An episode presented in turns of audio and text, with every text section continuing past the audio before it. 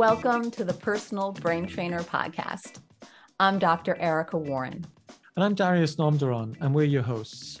Join us on an adventure to translate scientific jargon and brain research into simple metaphors and explanations for everyday life. We explore executive function and learning strategies that help turbocharge the mind.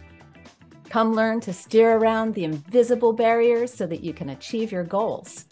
This podcast is ideal for parents, educators, and learners of all ages. This podcast is sponsored by dyslexiaproductivitycoaching.com. We give you a simple productivity system for your Apple devices that harnesses the creativity that comes with your dyslexia. This podcast is brought to you by GoodSensoryLearning.com, where you can find educational and occupational therapy lessons and remedial materials that bring delight to learning. Finally, you can find Dr. Warren's many courses at LearningSpecialistCourses.com. Come check out our newest course on developing executive functions and study strategies. Hello, Darius. Erica. Nice to see you. This is going to be a very interesting topic because last week we talked about text to speech. This week we want to talk about speech to text. But it's so easy to get the sequence of those two terms out of order that we're going to instead talk about speech to text as voice typing. That way we can make that designation. I think maybe the first thing we should do is really talk about what's the difference between text to speech and speech to text. Would you like to take that?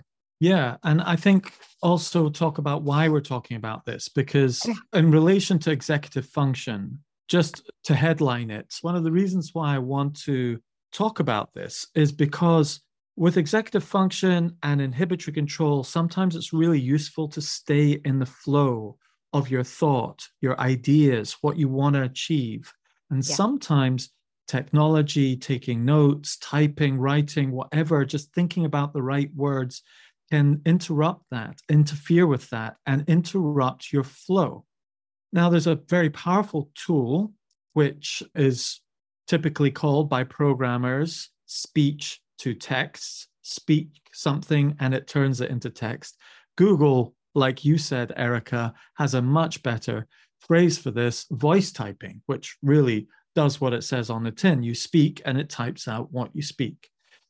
Now, it used to be really quite expensive to find apps that do this properly. Like five years ago, you had to have Dragon Dictate and special headset to hear you. But now we've got very powerful AIs that can actually listen and understand what you're saying more clearly than a person. It's got so much clever inference it does that it actually guesses the words that we can't even hear, it figures them out. So its accuracy is starting to get higher than human beings' accuracy to listen and type what someone's saying, which is quite remarkable.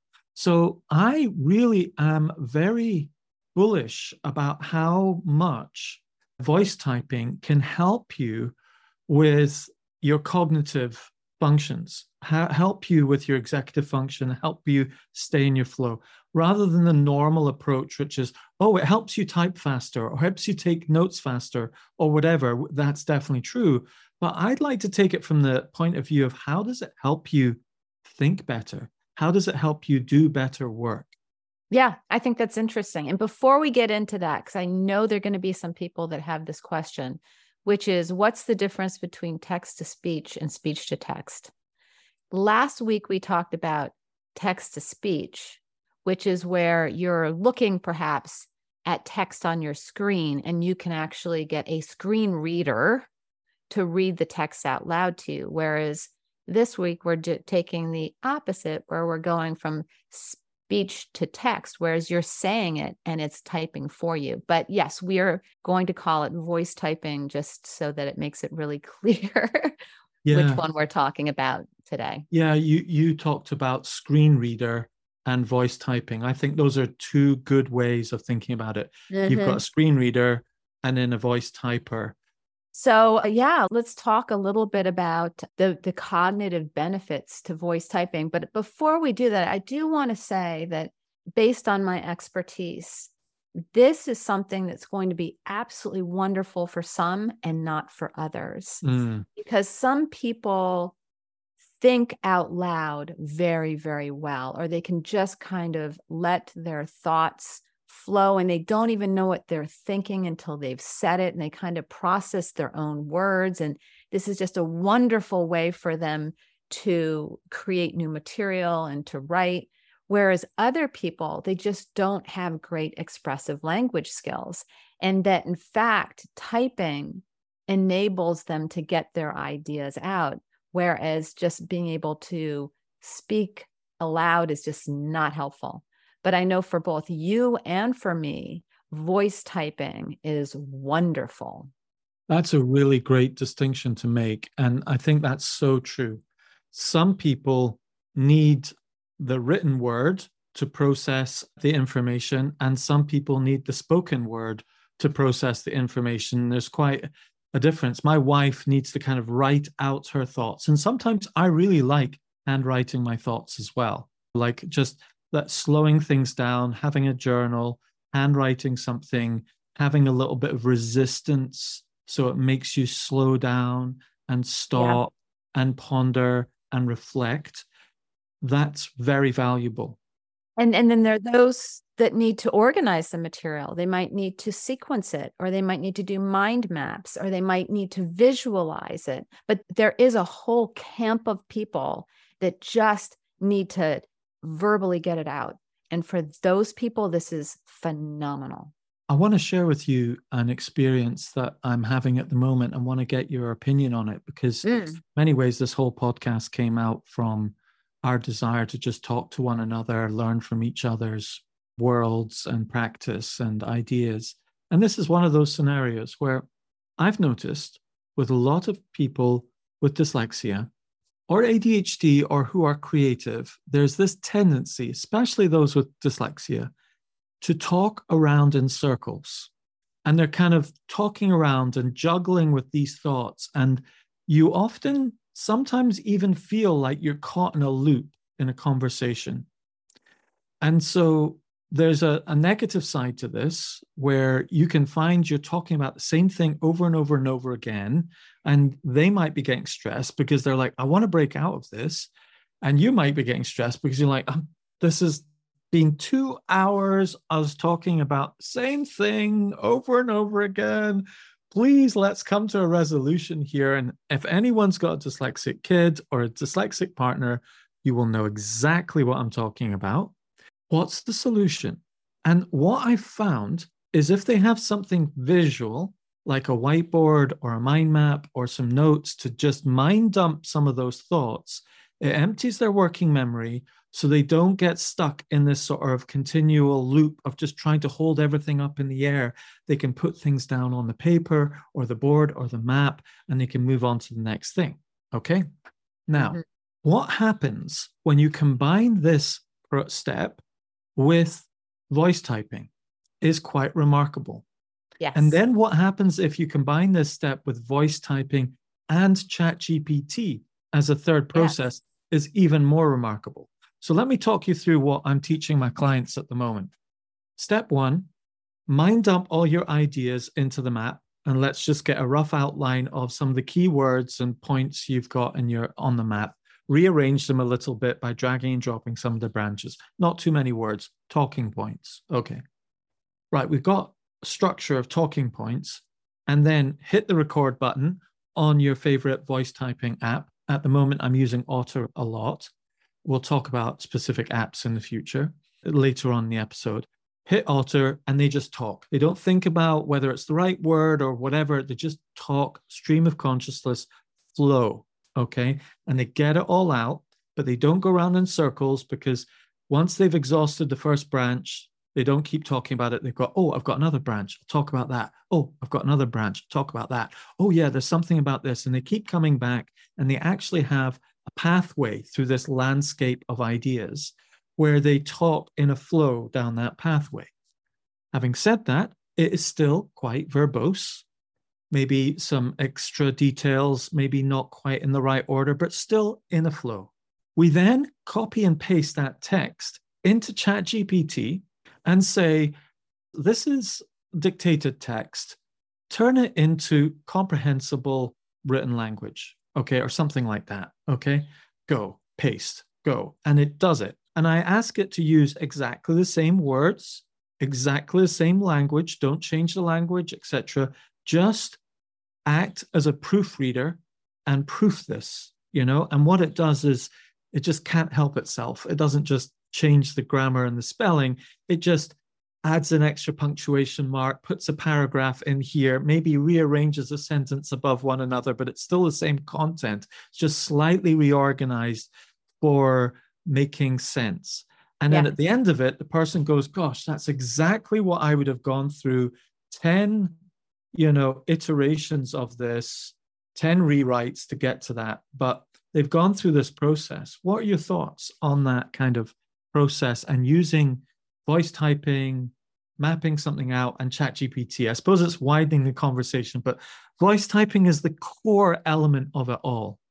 Right. So I and again, it depends on who I'm working with and how they process. Mm. So if they love mind maps, I think that's really, really important because I think you're right. It gives them a solid menu to, to play off of and it helps them to organize their ideas. But you know, it it all depends on because as you know, I always give my student processing inventory. So I figure out how someone processes and then we define the path and it seems that every time I work with somebody, we pick kind of a unique path because they have a unique way of processing. So, you know, some people need a demonstration. So I might add a demonstration into that. Other people might need some movement in it. So then I might get them to, as they're processing out loud, be moving around. So there's so many, there are 12 different ways of processing that I investigate. But I think I've been having a lot of fun with ChatGPT with this because, yes, what I like the students to do oftentimes, which is slightly different than you, is just to dump whatever they have, whatever thoughts they have. They might have some thoughts in Google Docs, they might have some thoughts in Apple Notes.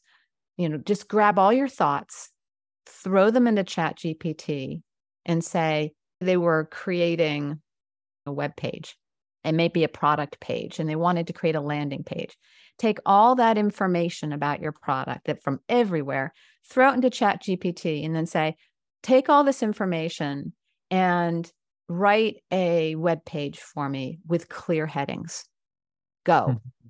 and it's just amazing. You're right. It takes everything that they wrote and i do love the idea of keeping it in their words.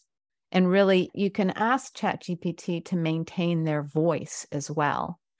And yeah, it's a great way of organizing. But even sometimes I start with ChatGPT. So if a student is working on a large college paper, I am not a proponent in having ChatGPT do it for you. But I personally am okay with it organizing the content. So if you just got an essay and you are going to be writing on otters, you could say to ChatGPT, if I was to write uh, a research paper on otters, and this is my research question, how could I organize my headings or my main ideas throughout the paper? Can you write an outline for me? And then it will write an outline, and I'm okay with that as long as you don't ask it to do more than that at that point. I think, you know, you can ultimately eventually use it as a way to edit. You have to be a little careful because it can change the voice. Yeah, yeah, it can. But what's most important, I, I think, either taking your words and organizing it or just saying, can you create the organizational structure for me? If that's hard for you, that can be a game changer because once you have, for some of my students, once they have the organizational structure, they're golden. And then okay. once they have that, then they can go in and do the voice typing. Yes, that's the key thing, getting to the voice typing. I'm wondering yes. how you get them to the voice typing. So, one way of getting to the voice typing stage, because I think this is probably the key thing within the AI world to ensure that it is your words and human generated nearly as effortlessly as asking the machine to do it for you. In that you have an outline of talking points and you right. literally voice type those talking points, talk through them like you're giving a presentation or a talk or thinking through your thoughts, and then ask for it to tighten that all up and make it presentable. It's quite surprising what can be done. And I, I think that's even more favorable than taking a bunch of stuff and then asking ChatGPT to sort it, in that if it's pre-sorted as it were in talking points in some way and then you use the voice typing you're actually maintaining the order of spoken thought that you're thinking through those talking points. There's a prearranged structure. And so it's even more you even you know the way you've organized it. You know it really depends on what your processing strengths and deficits are. So if you have severe organizational problems yeah. then you can use chat gpt to organize. If that's not a problem and it's helpful for you to kind of mind map i mean it, everybody's going to approach it slightly differently because of how they process. And i think it's important for people to really explore because i there are those out there that will say this is the way to do it and whenever I hear that, I always I roll my eyes because I think mm. no, there's no one way to do anything. And what's most important is figuring out what works for you. So here are, you know, we're you were presenting a number of different sequences of how you could approach and use voice typing in a positive way. But you know some people might start with voice typing people might some people might yeah. end with voice typing or they might do it somewhere in the middle yeah i suppose you end up having the same universal pattern happening underneath all of these different processing styles. Pattern number one is most pieces of work need some sort of outline. And you can outline many different ways. You can Absolutely. sequentially, simultaneously. Yeah. You could outline, you could outline verbally.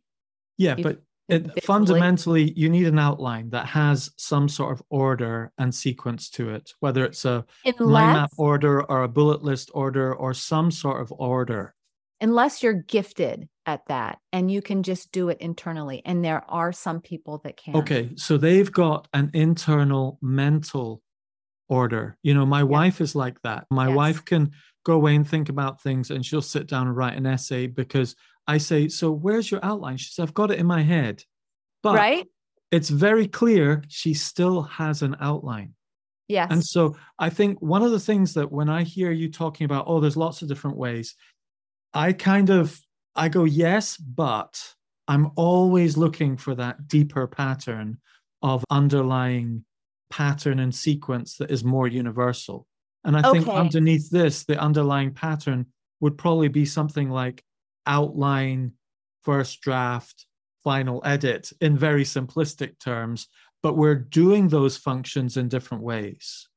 And what I'm going to say is, I will agree with that as long as we can make the distinction that some of these things are conscious and some of them are subconscious. All right. Yes. So yes. those. So some of them you're have... doing externally and internally. Remember, we were talking about right. that we're talking about that in a number of episodes back this importance of internal and external expressions of a particular activity but but even beyond that it's conscious or subconscious so yes. there again some things and this is another episode where we've talked about learning yeah. to automaticity if you've learned something to automaticity you no longer are conscious about it it's yeah. kind of become an something that gets subconsciously done and I think for some people, some of the steps that we're talking about are subconscious yes. when they're really good at it. I will follow your line of thought yeah. as long as we're willing to say that some of these things yeah. are conscious and some are subconscious. Absolutely, I agree. And I think that's really helpful because I live in this world with adults in the workplace most of them so competent at their core job but when it comes to these kind of written work and the procedural side of things they have to be so intentional and conscious about every single step that I'm supposed, and so do I. I suppose I'm starting to think that because that's my normal, that becomes the normal. But it's so true that, you know, when I look outside of that, there are some people like, why do you need to do X, Y, and Z? Why can't, like in these three steps, if we take outlining, drafting, and finalizing, outlining people sit there and go, right, I'll do some bullet points. Bullet point one, bullet point two, bullet point three, bullet point four. Right, those are the main topics. Oh, actually, I'll swap four and five around a little bit, and that's it. Someone else, 30 different random thoughts before they get to the main things, and you have to gradually underline and distill until you think, right, we're really talking about these six main things, aren't we? Oh, yeah, so we are, you know. But that whole outlining is a very manual process. I mean, I definitely know of writers that can just sit down and they have internalized the formula yes. to writing. And so they can just get started. And then there are others that they've internalized and they may not even follow a sequence in their writing and they'll bop around from paragraph to paragraph, but they kind of have that pathway. That pathway is so well established that they can kind of do it without having to be, you know, it's just ingrained. Yeah, yeah. And again, it's that automatic.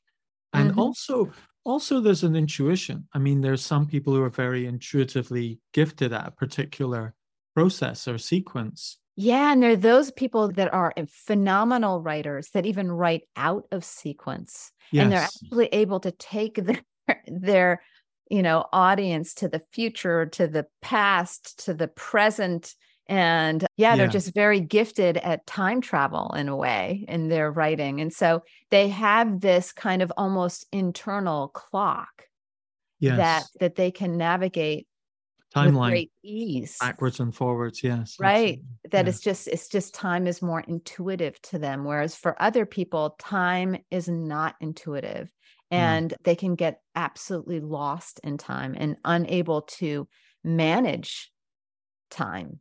Yeah. So, but yeah, it's just I, I love working with people about this stuff, you know, with this stuff because it's just so fascinating to me that when you really do have that conversation with them, they'll always teach you something where I'll always say, like, wow, you can do that. Yeah. That's cool. And I often say, that's one of your genius qualities. And many times I say, I've never heard of that before because it's just amazing when you really do get into the processing piece and how somebody processes. It's just fascinating what some people can do that I'd never even conceptualized. Right. Yes. You know, for example, I had this one person that we were talking about visualization and I just asked him, I was like, because he was an artist, I said, How do you draw? He said, The way everybody draws. And I'm like, Oh, really? How's that? and he said, You know, you project the image on the page and you trace it. I think I might have told you that story You've told before. Me this, yeah. And and I was just like, Are you kidding me? Or then other people I've spoken yeah. to that can literally, like a hallucination, visualize things into their reality and I remember her saying, "Well, the only reason why I know that that little boy over in the room, and there was no little boy, but she see, she said she could see a little boy, is because he's bouncing a ball and I can't hear it." And I was like, "Oh, really? You can do that?" I mean, it's just it's so much fun to talk to people about how they process and what they can do because we all assume that everybody else can do what we can do, and that's so not the case. It's so true. And Erica, you keep bringing me back to that. And it's just so, so great in this podcast to, to just keep realizing there's different, such different ways of seeing this world and interacting with it. Let's get back to the voice typing. Yes. I took us off on a tangent, but I think this dynamic of voice typing and chat gpt is a very powerful one Mm-hmm. Uh, for example, in all three of these settings of the outlining, the drafting, and the finalizing, in that some people I know voice type in the final stage, the final draft, they're like surveyors. They dictate, you know, the old fashioned way where you sit there and you go, and dear sir, thank you very much for such and such, period, da da da da da, da period. And, and they can actually uh, voice type like a final draft. Yeah. So there's some people who voice type as a final draft, and lots of professionals do it, doctors, surveyors, etc. Then there's the voice typing for the, the first draft, where you just sort of you've got your idea, you're talking it out, and you've maybe got an internal structure you've got in your thought already, and you're just talking it out in that structure. And maybe there's other people who, and this is where ChatGPT could come in in the outline phase, like you made me think of this, is they could talk out what they're thinking, right? And you could then say to ChatGPT, please turn this into two word bullet points of what you think are the talking points that would come out of this. And I've done this with ChatGPT in the past, actually. And you end up maybe out of a, you know, 500, 1,000 words of talking, you end up with 10 lines of a few bullet points. You're like, gosh, yes, those are the main topics. Rearrange it. Right. That's the order. I'm going to re say all of that even more richly. And you kind of, it's like a precursor to starting the outline. So I think you can use it in lots of different ways. Just as a person might type out an outline, they type it out, voice type it. Someone might write a draft. Someone might do a final. It's a very powerful tool. But I think fundamentally, the, the biggest thing that I haven't heard people talk about with voice typing, for me, if you're neurodivergent, if you're a little bit ADHD or dyslexic or you process differently than other people, and the written word, the typing, is not your natural way of processing, your avenue normally your easiest avenue towards that is some form of voice typing so you can stay in the flow.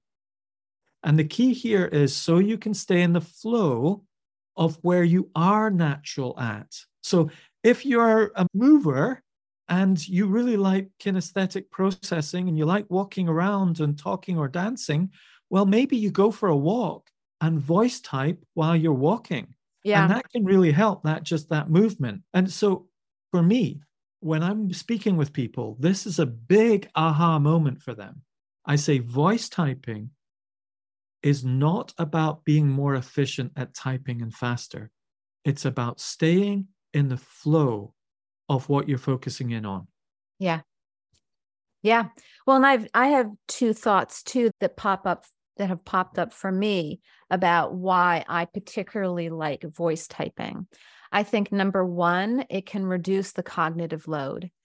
If you have any issues with typing, grammar, spelling, sentence structure, organization of ideas, anytime you get stumped with any of those, it gets in the way and you lose your train.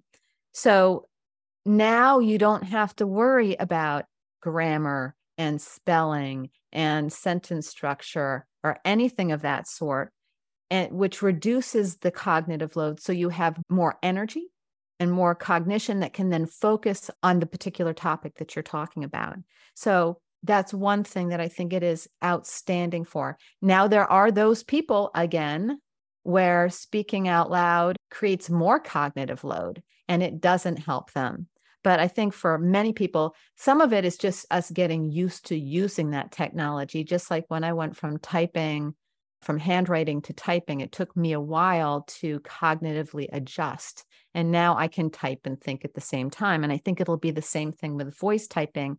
It just will take a little bit of time for us to get used to it and getting used to speaking things like period and comma. Now a lot of the voice typing will add it for you, but I'm not crazy about how they add it because sometimes I lose my voice. They put the commas in the wrong place or not where I intended.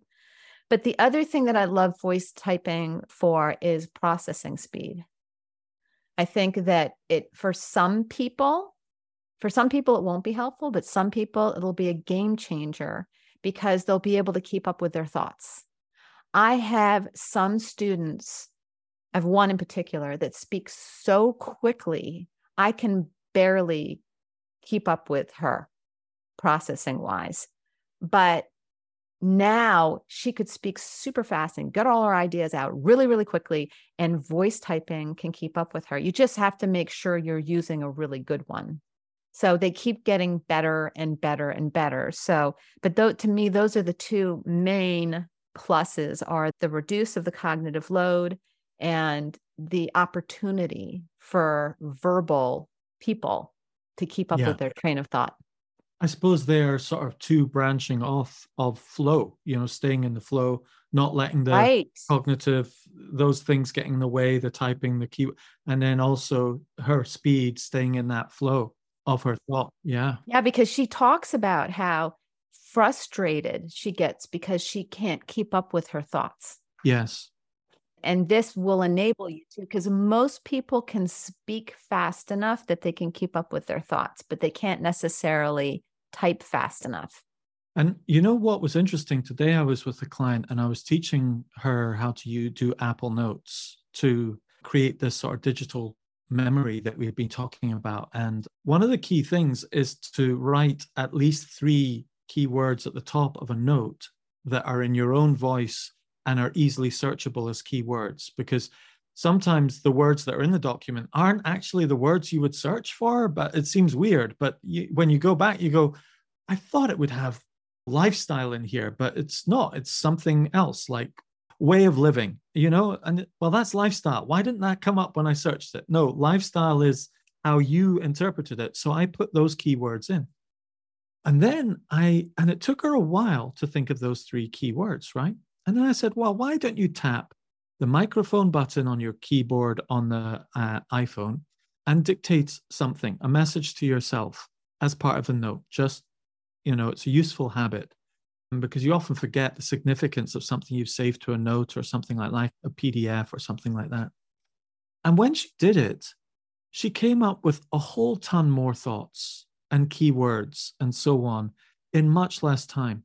And that for me was a very interesting moment to just see that example of what you were talking about, of that cognitive load of typing in the right word, spelling it the right way, choosing just the right word by typing out. But when she went into the spoken flow, it, it was much more natural. So that for me, that was another very clear demonstration of how much it can interfere. By the way, have I shared this formula with you? Performance equals potential minus interference.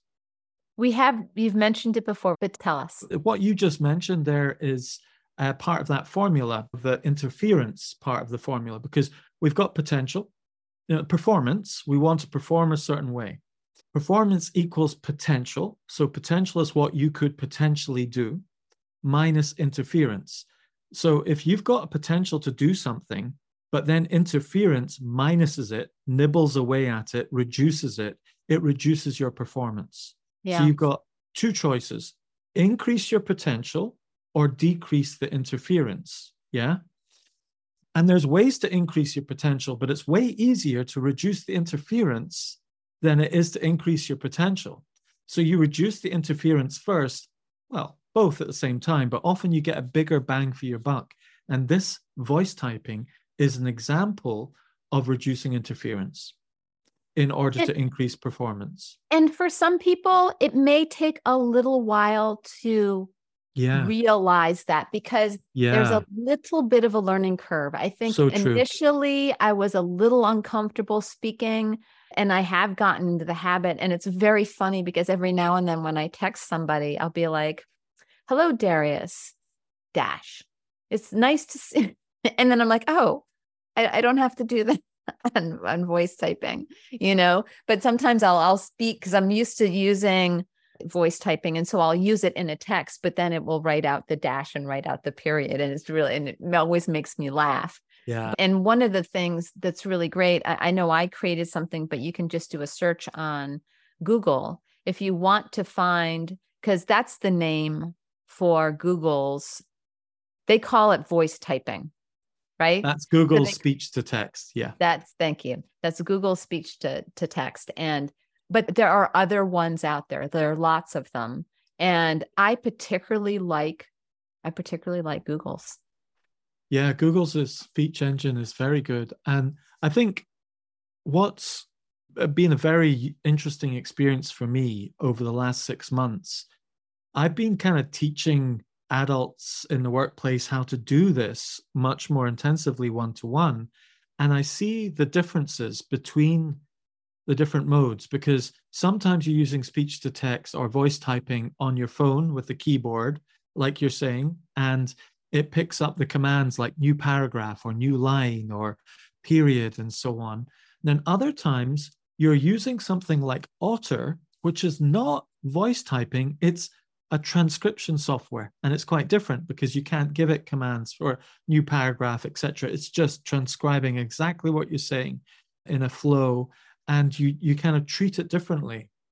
You treat it very differently and i completely didn't finish my last thought, my mistake, but I just wanted to throw it in there is that when you're on Google, you can do a search for their voice typing commands. Yes. And it will give you a list of all the commands. So you know exactly how to say, you know, that it's period, new paragraph, that, and once you learn those commands, then you can navigate so quickly. You can do tables, you can do everything you can do on a computer you can do through voice commands, but you have to learn the commands. Yeah. I have to but say, you're right. With Otter, you don't have to. No. And that's where we're moving. We're moving to the point where they're just going to, it's the AI within yeah. these programs are is smart enough to create the sentences for you.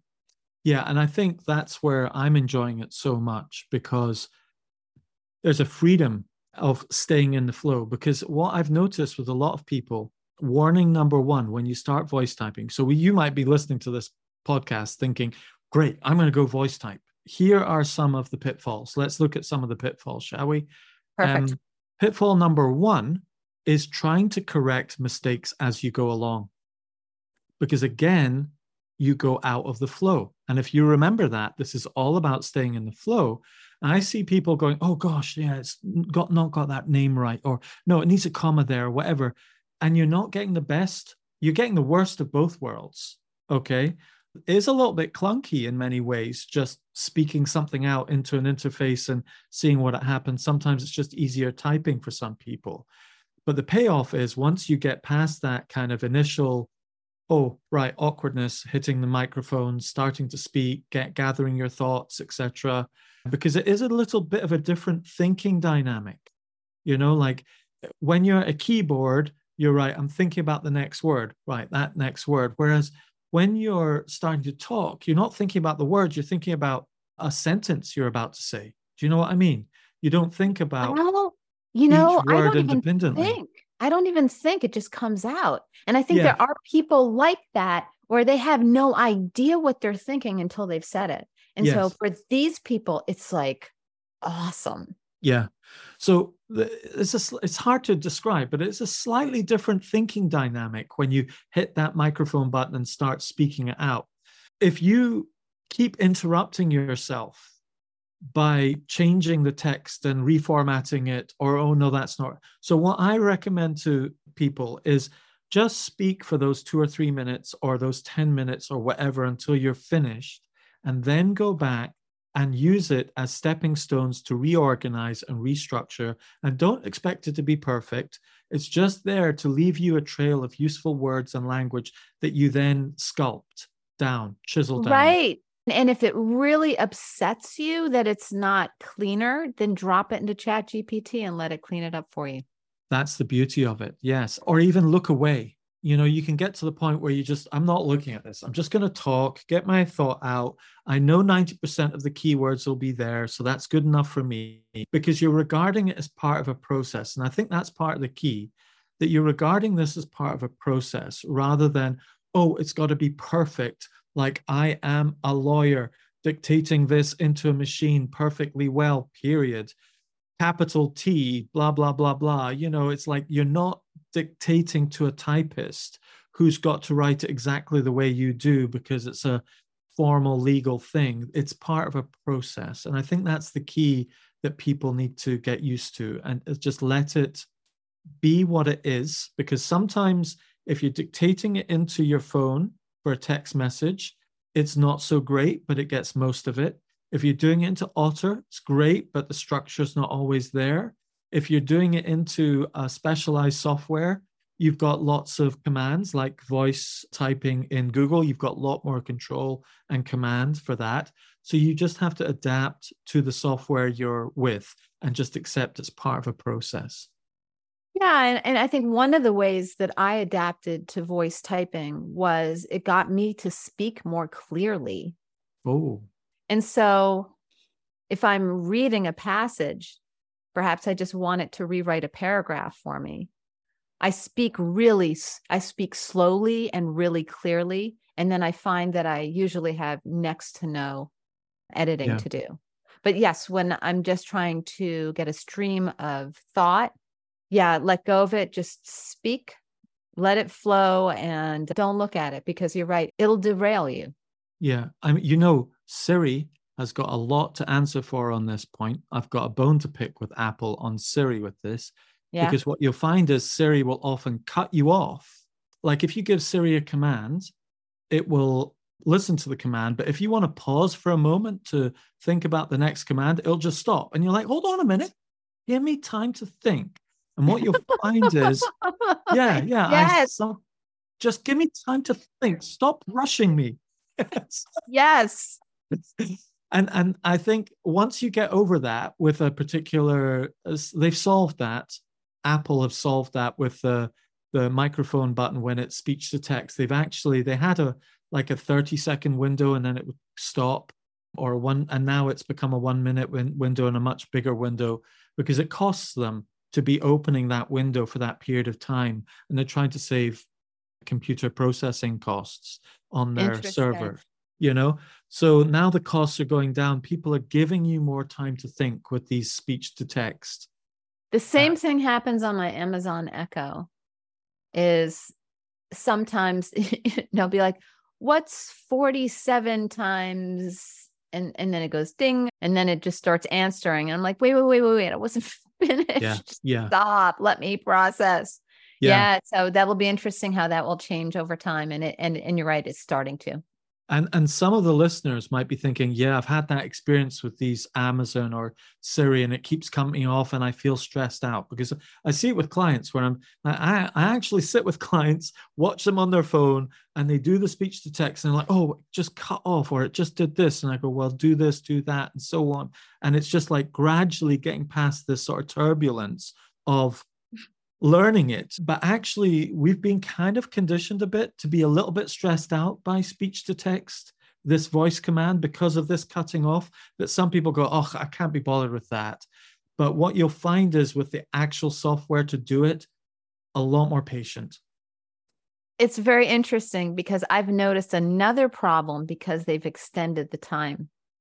And that is sometimes I'm done, I'm done saying it and I think I've sent it, but I haven't. And then I look at my phone and it's recorded like three pages of something I just said to somebody else. And I'm like, oh no, I have to back through it. But yeah, I mean, it's funny how sometimes it, will just go on and on and on and on and on and on and on. And I don't oh, even oh, yeah. realize it's on. oh, well, Otter does that as well. I've actually found myself three hours later with an otter that's recorded all the way through. And I'm like, gosh, because it charges you per minute for oh, otter. Yeah. Oh dear. Well, I mean, you pay for a subscription for so many minutes in a month. Yeah. Okay. So let's look at some of the apps just quickly. This is not a big in depth app review kind of thing, but let's just point to some of those. And mm-hmm. I think let's put it within a framework like we did in the last podcast about screen readers and you get different kinds of screen readers. You get and you get different kind of voice typing. So you get voice typing on a whole range of a scale. Scale number one is you get the built-in voice typing within particular apps. Then you've got specific voice typing apps speech to text apps that you can get and install on your phone and are mobile with you specialized ones then you get the desktop versions, which are often even more powerful and more expensive and more nuanced. And then, of course, you've got the, the, the final extreme, which is a real person, like a stenographer or typist typing out for you. Just like we said, you've got the screen readers you could have a real person speaking out a book or your phone quickly reading out an email and everything in between. So let's have a look at those four areas. Yes. So, what in the area of built in softwares, the sort of voice typing, what have you experienced, Erica? I guess I use it a lot on my phone. So, using it for texting is something that I do all the time. And I think that Apple dictation, I use mm, not that often, but I can use it. I definitely use Google's voice typing. I've never used Windows. Have you used Windows no, speech recognition? No, I haven't, but I have, dare I say it, through gritted teeth, heard that Windows is pretty good for speech recognition. oh, nice. Okay. Yeah. So, good yeah, you know, Windows actually has quite a lot of really decent built in assistive technology if you go down deep enough and look for it um, the whole screen reader side of things and speech recognition, uh, you know, voice typing. So, yeah, basically, the general theme of all of this is just like screen readers, they are there somewhere within most apps and platforms. Same with voice typing, they're now there somewhere in most platforms. Look for them. Yeah, for sure. Yeah, I find even some websites will offer a feature where you could click on a button and it will read the website to you. I know one of my favorite uh, writing apps, Scribble, spelled with one B. They call it Scribble. It should be Scribble, but they call it Scribble and make it with one B. That's my own issue. But they also have that in there now where they have a feature where you can highlight the text and it will read it out loud to you. And also, if we're talking about built-in oh, voice, but that's typing, the other way around. Yeah, it is. Yeah, yeah we covered that last week. Yeah, we covered that last week. But yeah. right, but we're, if we're talking about built-in voice typing, ChatGPT's iPhone app has built-in voice typing as well. Really? Did you know that? I didn't know yeah. that. I've never used their app on the. I just use their use the desktop, and I'm dying for them to put that capability. It's on, it's on the iPhone okay? And it's well worth downloading the app just for that. So what happens is when you go to the app okay and you there's a little squiggly button in the typing bar which is the voice recording and it makes a blue check while it's listening to you okay? And then you tap it. Now the interesting thing about this is you can both speak the prompt and speak the text as well. So for today I'm really stressed out because my dad's in hospital right now and we've got this family WhatsApp. Lots of stuff has been going on, updating the WhatsApp all the time. And because I'm dyslexic, it can sometimes take me 10, 15 minutes, half an hour just to get a, a WhatsApp message just the right way so it makes sense, especially if it's about something important. So today, what I said was, Hey, I am writing a WhatsApp message to my family. Please write it in that tone. I'm just going to talk out my thoughts in a moment, and I'd like you to tidy it up for me, please. Here are my thoughts. And then I just talked my flow of thoughts directly in, and then stopped, hit send, and it typed it out as a, a more cohesive cleaned up version, but in a nice, chatty, I'm speaking to my family in the WhatsApp tone. And I copied and pasted that, and it saved me half an hour. And I could think about calling my dad again instead of typing out the right text. So just finding these voice typing solutions can be so valuable to you staying in the flow and staying with your unique ability. Yep. Yep.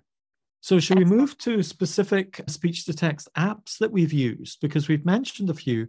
Let's be more specific about what we're using. Yes. Can I kick this one off? I use Otter Please. a lot. Okay. I was put onto this by a fellow workplace strategy coach, Kerry Pace, down in England, who I had on my dyslexia podcast. And she said, Darius, you've got to start using Otter. And I used the free version for about a year.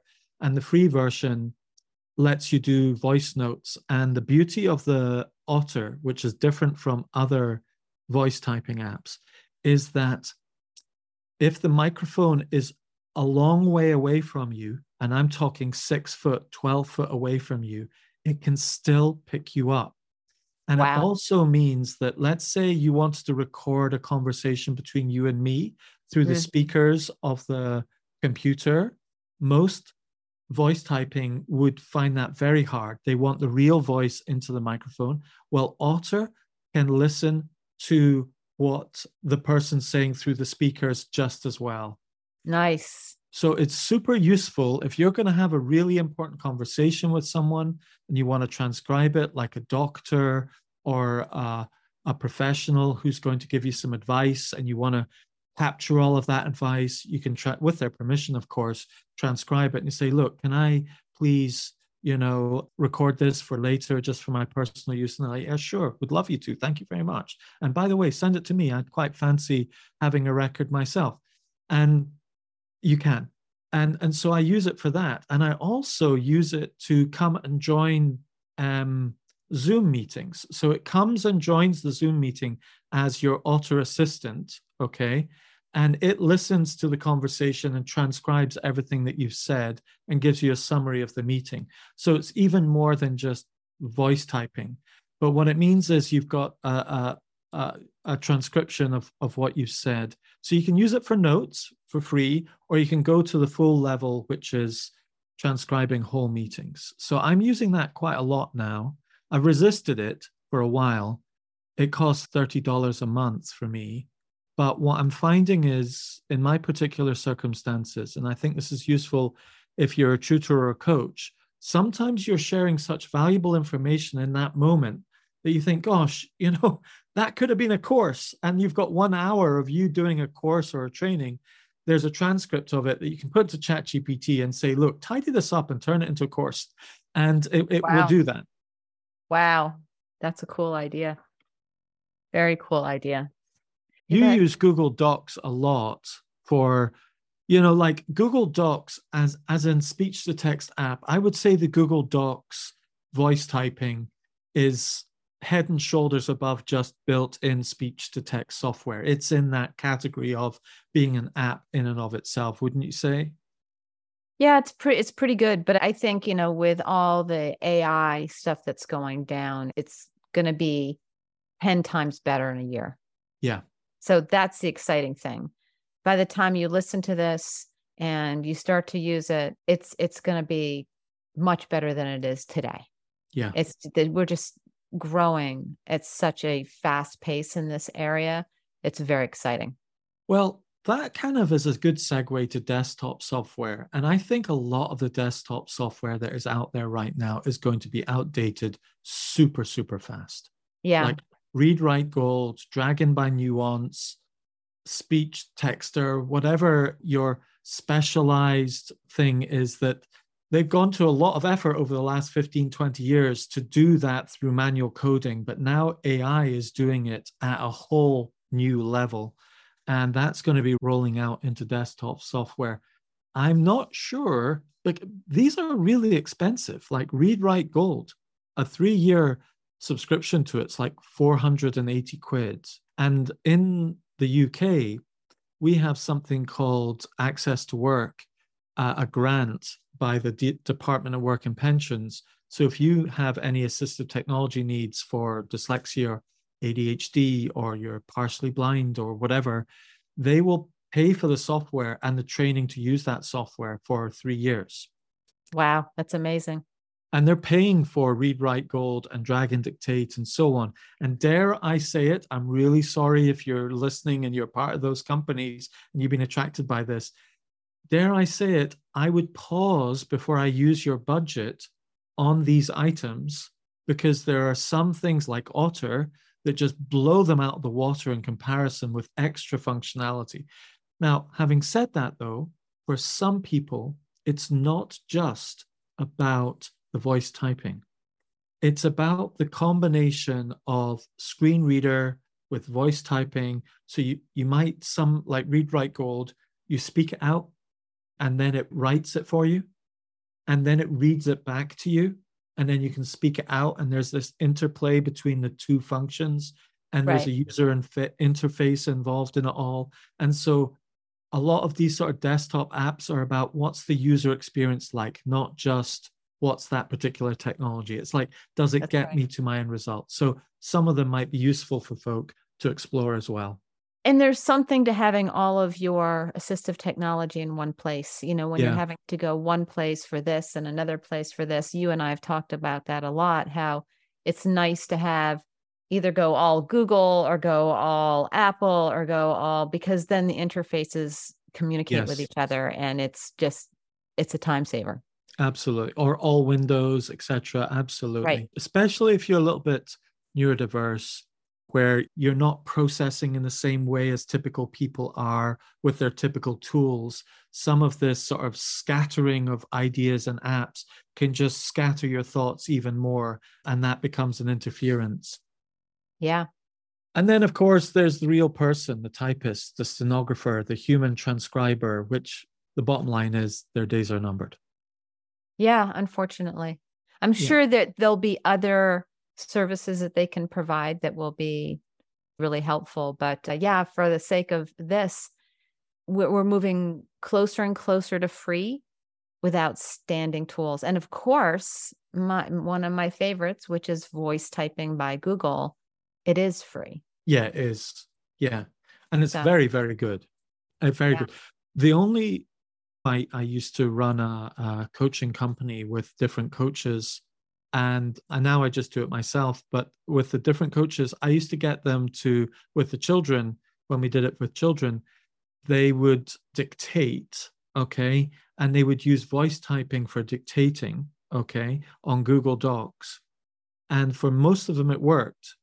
But then if they dictated through the speakers to the um, coaches voice typing, it really struggled with that. But the moment we went to Otter, no problem at all. And it was like Ah. night and day. So it is interesting what happens with this sensitivity level of uh, voice typing. But then again, Google is Google and they'll just up the ante over time. Yeah. Well, this was a really, really helpful conversation. And hopefully, we offered a lot of cool and interesting little tips and tricks and ideas for you to delve into.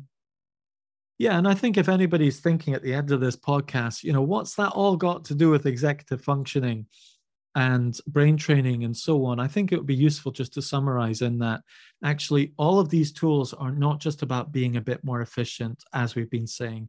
It really is about really inhibitory control, staying in the flow and not getting distracted and diverted from what you want to do, whether it's, and you can use voice typing for various different functions, like we've said, but it's really, really useful for, well, actually, it's really useful for emptying your working memory. Uh, yeah, I was just about to say working Yeah. memory, it's huge for working memory. Yeah. That's right, because you're not getting cognitively overtasked. That's right. taxed and you're able to stay in a sense of flow. And then, of course, it can increase your cognitive flexibility too, because you're not, again, overtaxed. So that you Mm. have the space to see new perspectives and discuss new perspectives because you're not trying to do too much. Absolutely. And I think that do too much is quite very important to leave with, which is that sometimes we're always aiming for that perfect email or letter, but it's actually a process. And this voice typing fits within that very helpful stage of going from mind to paper and, and just landing that process gently. Thank you for joining our conversation here at the Personal Brain Trainer podcast. This is Dr. Erica Warren. and Darius Namdaran. Check out the show notes for links to resources mentioned in the podcast, and please leave us a review and share us on social media. Until next time, bye. Bye.